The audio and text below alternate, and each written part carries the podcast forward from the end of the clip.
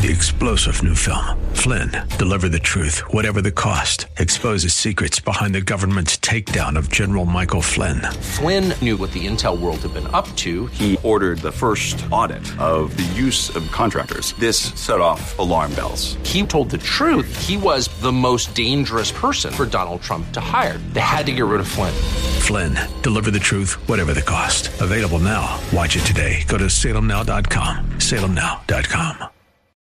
There are more miracles recorded in the scripture of Jesus restoring sight to the blind than any other category of healing. It's as though Jesus and the disciples wanted to make sure that we did not miss the fact that Jesus was the light of the world, that he had come to bring light where there was only darkness and sight where there was only blindness.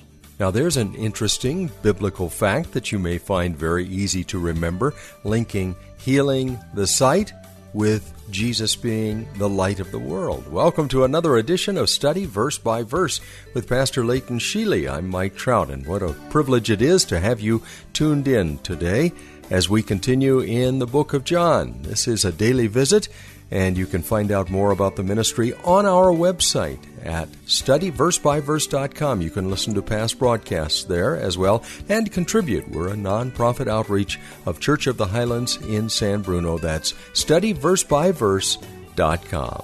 Pastor Leighton uh, begins today in the book of John, the ninth chapter. So let's look at verse 1. As he passed by, he saw a man blind from birth. Now, some think that this might have taken place immediately after the events of the previous chapter, that they're still at the feast and, and so forth. But you remember at the end of the previous chapter, the religious leaders were so angry at Jesus that they were willing to pick up stones and stone him. And uh, I'm going to suggest to you that there was a peri- some period of time between the last chapter and this. It might have only been days, it might have been weeks, it might have been months. Uh, it couldn't have been more than six months because uh, Jesus, six months from the last chapter, is going to be going to Calvary's cross. But it was enough time for things to settle down. And this healing probably took place in the city of Jerusalem because Jesus sent the man to the pool of Siloam, and the pool of Siloam is in Jerusalem. And the temple is in Jerusalem. And oftentimes, beggars would come to the temple because people, as they were coming to the temple to worship God, would also have a, a generous heart towards their fellow man as well. And, and that was a place where beggars could make their living. In fact, begging was really the only option some people had in that time. When you, lost, when you didn't have sight, when you didn't have strength, all you could do for a living was beg. Now, the other Gospels mention Jesus healing people that were blind, but this is the only place where we have a record of a man uh, being healed from blindness who was born blind. And you notice it was Jesus who took the initiative. It was Jesus who saw the man. Verse 2 And his disciples asked him, Rabbi, who sinned, this man or his parents, that he was born blind? Jesus answered, It was not that this man sinned or his parents, but that the works of God might be displayed in him. We must work the works of him who sent me while it is day. Night is coming when no one can work. As long as I am in the world, I am the light of the world. And so they asked this question Who sinned? Was it this man or, or his parents? And it was based on, a, on an assumption that was very popular in, Jewish, uh, in the Jewish population that any and all suffering is the result of a personal sin. Now, why would they think that? Why would they think that? Well, there's a number of incidents in the Old Testament that indicate that illness comes from sinful behavior, sinful activity. For instance, Miriam was stricken with leprosy when she rebelled against the authority of Moses. And you remember earlier in this gospel in chapter 5, when Jesus healed the man uh, who had been infirm for 38 years, he said to the man, Behold, you have become well. Do not sin anymore so that nothing worse happens to you. And the implication there is that that man's sin in chapter 5 was the result of some kind of a sinful behavior, and Jesus was warning him against going back to that behavior. And then you'll remember in the New Testament, the Apostle Paul tells us in 1 Corinthians 11 that when we take the Lord's Supper, we should not do so in an unworthy manner because those who do so, he said, many of you are weak and sick, and a number of you sleep. There's a consequence to sinful behavior. And so there are many examples in the Scriptures, Old Testament and New, of uh, ailments and sickness being the result of personal sin. But then that begs the question wait a minute, this person was born blind. So how, how did that happen? You know, do, could you make could you could you perform a sin before you were even born? And at that time, some Jewish people believed in the preexistence of the soul. Now they got that idea not from the scriptures but from Plato and the Greeks, and they believed that souls existed before creation, uh, in, either in the Garden of Eden or the, or the seventh heaven or in a certain chamber, and those, those souls were waiting to enter bodies. And then the Greeks believed that when the soul entered the body, the soul was good, the body was bad, material was bad, and so that the soul was contaminated when the soul and the body were brought together. In fact, that was what created one of the heresies that the early church leaders had to address in, in Gnosticism. Now, Jewish people had a variation on that. They believed some souls were good and some souls were bad. And so the idea here is this man must have sinned even before his soul was joined with his body. It's not a biblical concept, but it was one that was very popular in that time. Now, the alternative is that this man was sick because of a, of a sin that his parents committed, and, and that's also a theme that is found in the scriptures as well. And in fact, uh, God said in Exodus chapter 20, I am the Lord your God, I am a jealous God, visiting the iniquity of the fathers upon the children to the third and fourth generation. So it's one of the themes of the Old Testament is when a parent commits a sin, that's, the consequences of that sin are oftentimes borne by their children and their grandchildren and their great grandchildren. None of us are an island. When we do things that are sinful, others are affected. Tragically, there are times when a mother's choices uh, affect the child. If, if a mother abuses her body with excessive smoking or drinking or substance abuse, the child can be affected. And then also, in a more broad or general sense, the nation of Israel would periodically go through times where they were rebelling against God, and God would give them over to captivity. And sometimes that captivity would last several generations. So the children and the grandchildren of the parents who had committed the sin suffered the consequences of their parents' decision. And so that was a theme as well. That, and that's one of the reasons why they might have thought in this way and asked these questions. But Jesus clarified it was not that this man sinned or his parents, but that the works of God might be displayed in him. So, in other words, Jesus teaches us that there is not always a direct link between suffering and sinful behavior. That sometimes uh, people are sick because they are sick. And in this particular case, this person was afflicted so that they might show or display the works of God, like was done through the life of Job. And then Jesus went on to say, We must work the works of him who sent me. Now, the disciples were focusing on backwards, trying to find out how this guy got in his condition, but Jesus was focusing forward on how to use this opportunity to display God's glory.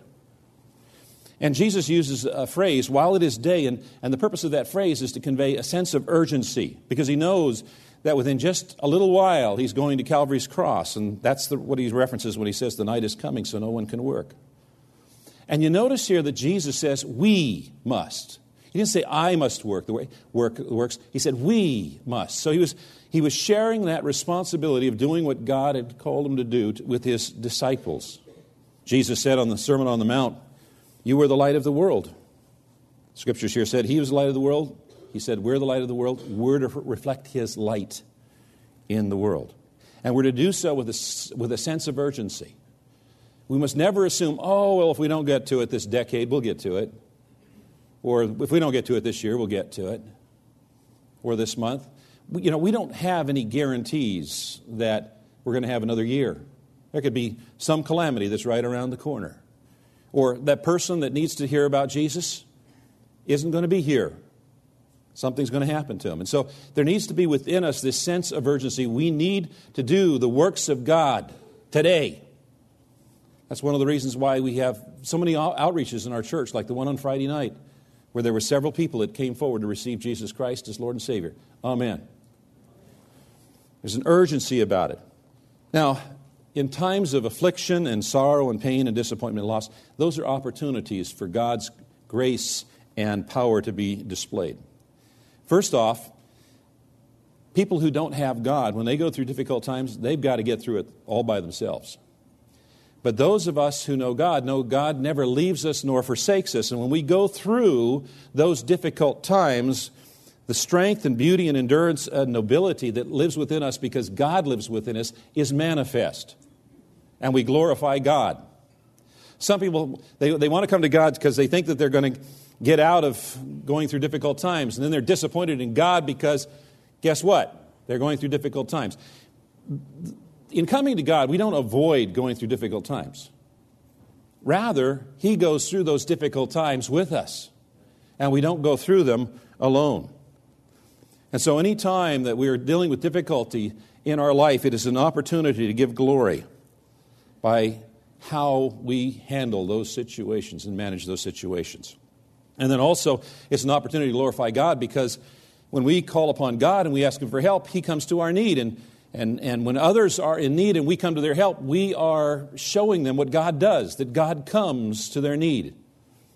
And we can give glory to God and show them what God is like.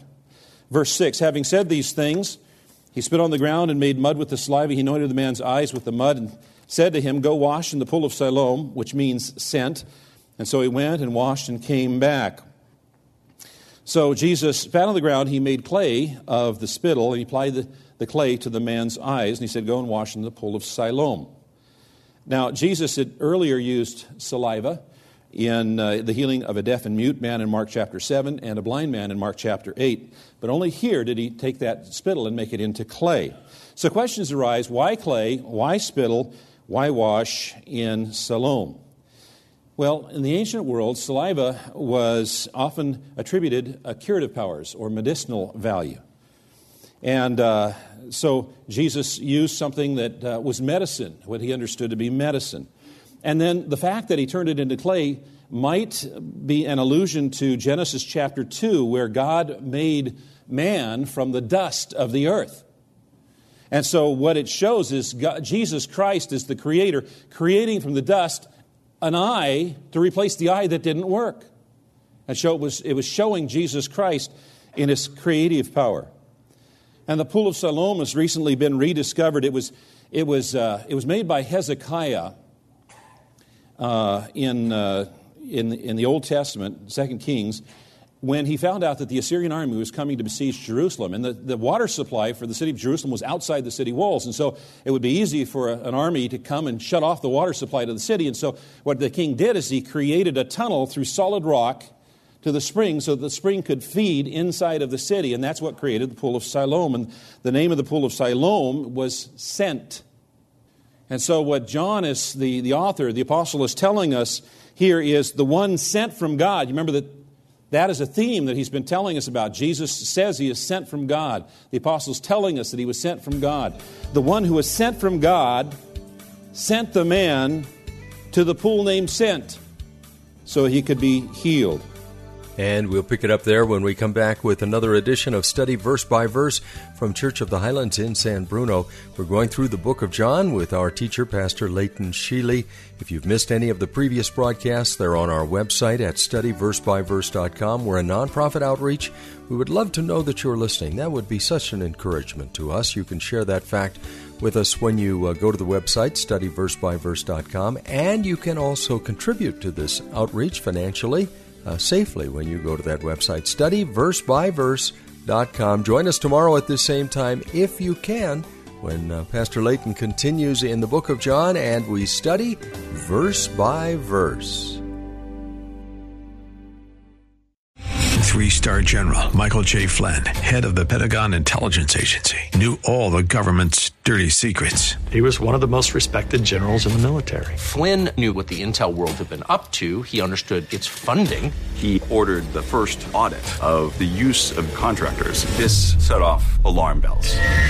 The explosive new documentary, Flynn, Deliver the Truth, Whatever the Cost, uncovers the facts behind this scandal. Flynn told the truth. He was the most dangerous person for Donald Trump to hire. I find out the worst enemy that I'm going to face in my life is right here in America. They took my assessment and they wanted me to change it. And I was like, I'm not changing it. They had to get rid of Flynn with in depth interviews, archival footage, and never before seen personal records of the man behind the headlines. I just felt like I was drowning. Flynn, deliver the truth, whatever the cost. Available now. Watch it today. Go to salemnow.com. Salemnow.com.